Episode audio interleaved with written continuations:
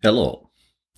Welcome to the podcast Process Theology, which explains how it is that everything is in the process of becoming, even God, and you are the means by which God does so. You are significant. My name is Daniel and I am the host of this podcast. In the last podcast, we discussed the concept of what existed beyond the physical universe. And we talked about how the composition of such an existence is composed of thought, higher consciousness, knowing. And we talked about how that higher consciousness, that thought existence, had access to knowledge of all forms.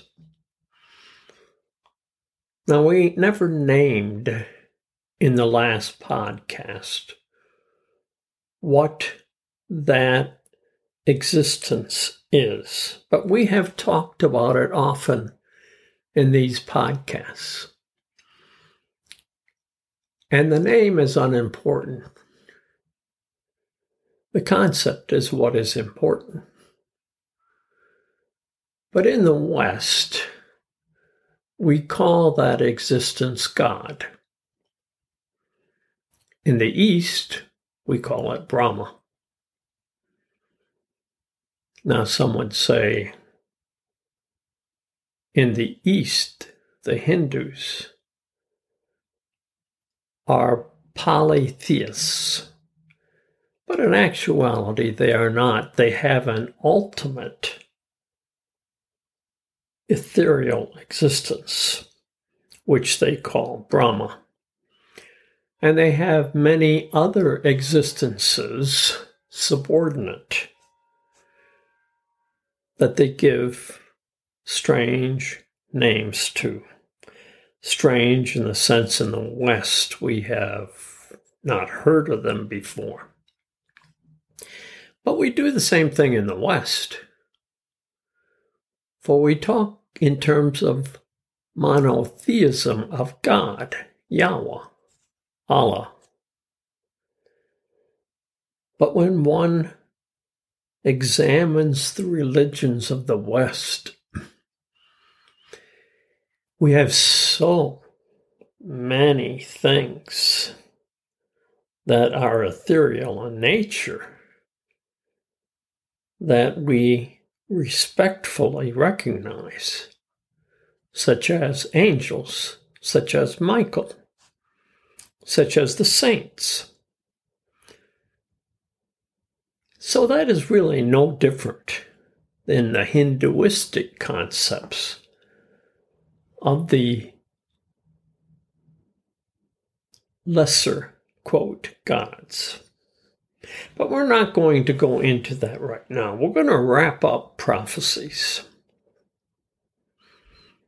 The prophecies span time, they span cultures, they span the globe. Some even come from we know not where. They lie as grains of sand upon the beach. Too numerous to count and too intriguing to ignore. The eight prophecies that we discussed in the past were only eight of thousands. The internet is a wonderful source of exploring the universal characteristics of these messages of hope Yes, hope. Because they all imply the message they have to offer us is not a message of the end of time, but the beginning of a new time phase. They all say the transition from our present emphasis upon the material will change to the social, to concern over the individual, to concern over the rights of the individual to travel. Because the individual is more than an individual. They all imply we will break through a new level of consciousness. What could that new level of consciousness be? That new level of consciousness is supposedly a new form of understanding what it is we are and why we exist. A new sense of connection. Whatever the case, the implication is that we will continue to grow as individuals and as a summation of individuals, as a species. None of the prophecies imply the end of the world has come, but rather the end of an age. They say the transition will be turbulent, but we will get through it. They also say we have the ability the free will to reduce the turbulence if we choose to do so. The work I have written was not written as doom or gloom, nor to attempt to give validity to prophecy. Rather, it was written based upon the concept that criticism is worthless as pure criticism. And thus, the only way criticism can be of value is if it is constructive. Constructive criticism is an action that suggests a flaw and then suggests a reasonable solution.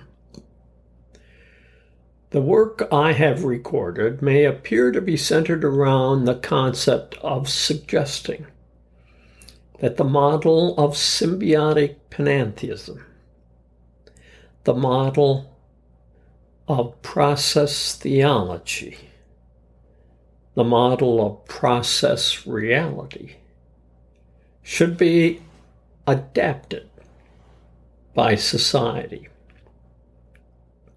This appearance, however, is what comes from examining the surface instead of exploring the message. The message is that it is time to build a model of what we think we are by using what we believe, what we see, and what we reason. It is time to build a unified view, a universal philosophy, because it could help us make our next great leap as a species. It could help prepare us for the next step forward, to step into the heavens themselves. The pyramids, the Hopi, the Mayan calendar, Revelations, The Wheel of Dharma, Edgar Cayce, Nostradamus, and paleomagnetism have told us the same thing. Change will occur. And with a change will come major trauma unless unless we change. These prophecies have not left us a message of despair. They have left us a message of hope. They have told us we can reduce the trauma if we wish to do so. and if we are willing to make the effort. The question is are we willing to do so? The work I have recorded has taken what we believe religion, what we see science, and what we reason philosophy, and what we've been told prophecy, and used them to build a universal philosophy capable of uniting religion, philosophy, and science trilogy represents an example of the type of change we are capable of generating. Symbiotic panentheism, process theology, process reality may be a leap great enough to be the central theme for the next 500 years. But that is not the point. The point is, we need to begin to look for a means by which we are able to make the next leap of enlightenment without having it forced upon us. The process involves building a model we can accept as a species of individuals. The model cannot be the answer but needs to be a working model that undergoes constant change to fit our changing perceptions and understandings as they develop. Symbiotic panentheism, process theology, process reality, all one and the same, is a unifying peace generating, tolerance oriented, justice provoking, significance inducing, loving rationality. It creates a logically oriented, observation supported foundation capable of destroying, or, I'm sorry, incapable of destroying anything. Anything we hold dear and capable of re- reinforcing our significance in the universe. Significance is something we need to understand before we encounter the mysterious events that will present themselves as we emerge into space itself. If the concept of symbiotic panentheism, process theology, process reality, leads people to become Christian, it will have failed in its purpose. If symbiotic panentheism, process theology, process reality, leads the Christian to come to being a Hindu, it has failed. If it leads the atheist to become a theist, or a Jew to become a Muslim, or a Muslim to become Buddhist, it has failed. Conversion is the sign of failure of the model. For conversion proves the model is not a universal model, a unified view, but rather conversion shows the model is slanted one side or the other. The conversion shows the model is a statement of faith rather than a statement of the uniqueness of all three faith, observation, and reason. The only way the model could be considered successful is with its establishment of a desire to change who we are in order to prevent major catastrophe predicted by prophecies. The model of panentheism, process theology, process reality, cannot prevent a meteor from striking the earth. but the model could change our perception of what life is, and thereby change this most traumatic sequence of events. Trauma may be initiated by a meteor strike, terrorist detonation of a hydrogen bomb over New York, or anthrax being introduced into the water supply of Tel Aviv. But these episodes themselves are not where the major trauma will lie. The major trauma will lie in how we react to these events, both individually and as a species. As a species, global war, global economic collapse, and global retaliation will generate the most trauma. As individuals, small bands of humans attempting to profit from the cataclysm by establishing their own turf, their own dominance of individuals, their own definition of inclusion into their group, could create trauma worldwide on a level the likes of which we have never before seen. Change in perception could circumvent both the species and individual regression into our past actions of dominance, power struggles, self righteousness, abuse, and self serving actions. Only a change in perception, uniting the logic of reason, the strength of faith, and the absolute of observation can form a model of perception capable of overriding our historical behavior, of building great civilizations only to have them destroyed in order to make room for new ideas.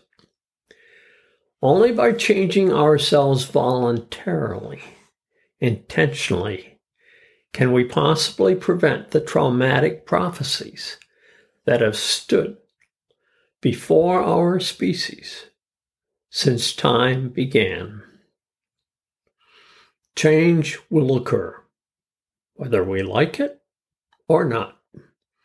It is the way of the universe. It is the way of reality. It well may be the way of the larger reality, the causative force herself.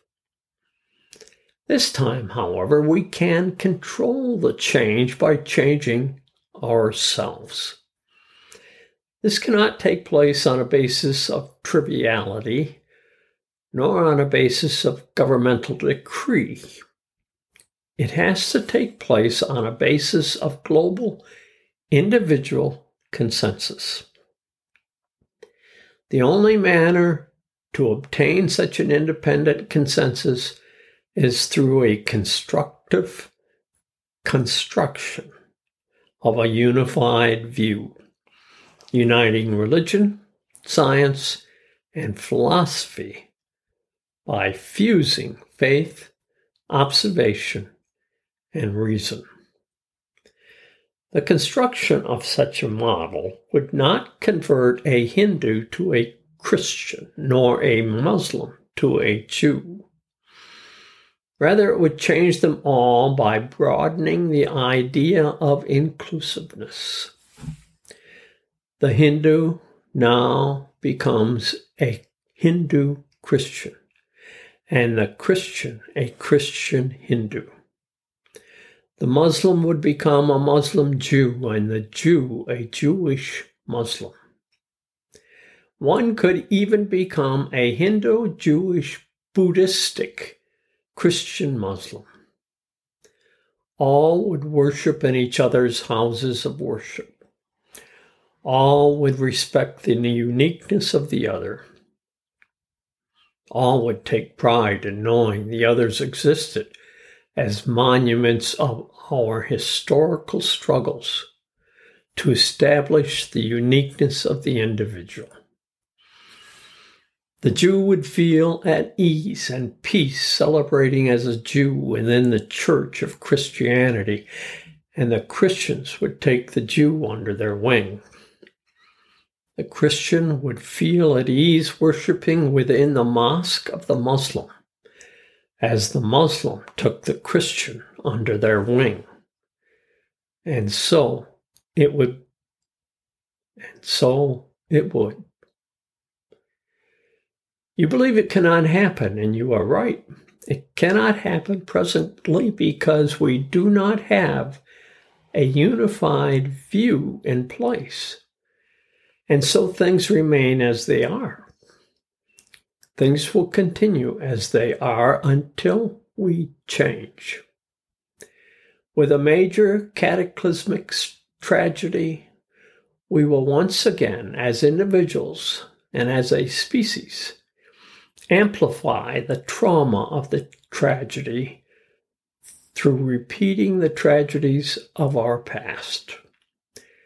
As much as we may not want it to occur, change will take place, whether we like it or not. This time, something will be different. This time, we will undergo the trauma of change knowing that we had a choice. We will undergo the trauma knowing we understood the process, but chose to do nothing about it. In the past, history looked upon such collapses of civilization and understood we did not prevent the tragedies and understood why we did not prevent the tragedies. Our predecessors did not and could not understand how to circumvent the historical cycle of collapse and tragedies. This time, however, history will look back upon our actions differently. This time, history will look back and sadly shake its head.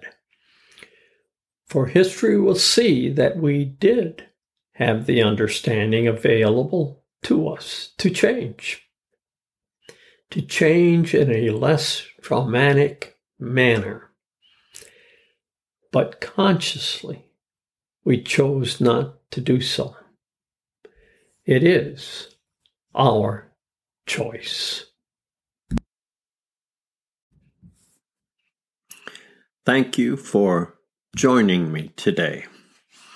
In the meantime, remember to stand strong, stand tall. Against the forces in society that want to reduce you to mere flesh and blood in order to dominate you and subjugate you, when in fact you have a spark of the divine within you. And it is that spark of the divine which is made in the image of God. You are made in the image of God. You must have significance. And in fact, you must be significant. How could it be otherwise? This is Daniel signing off. Peace.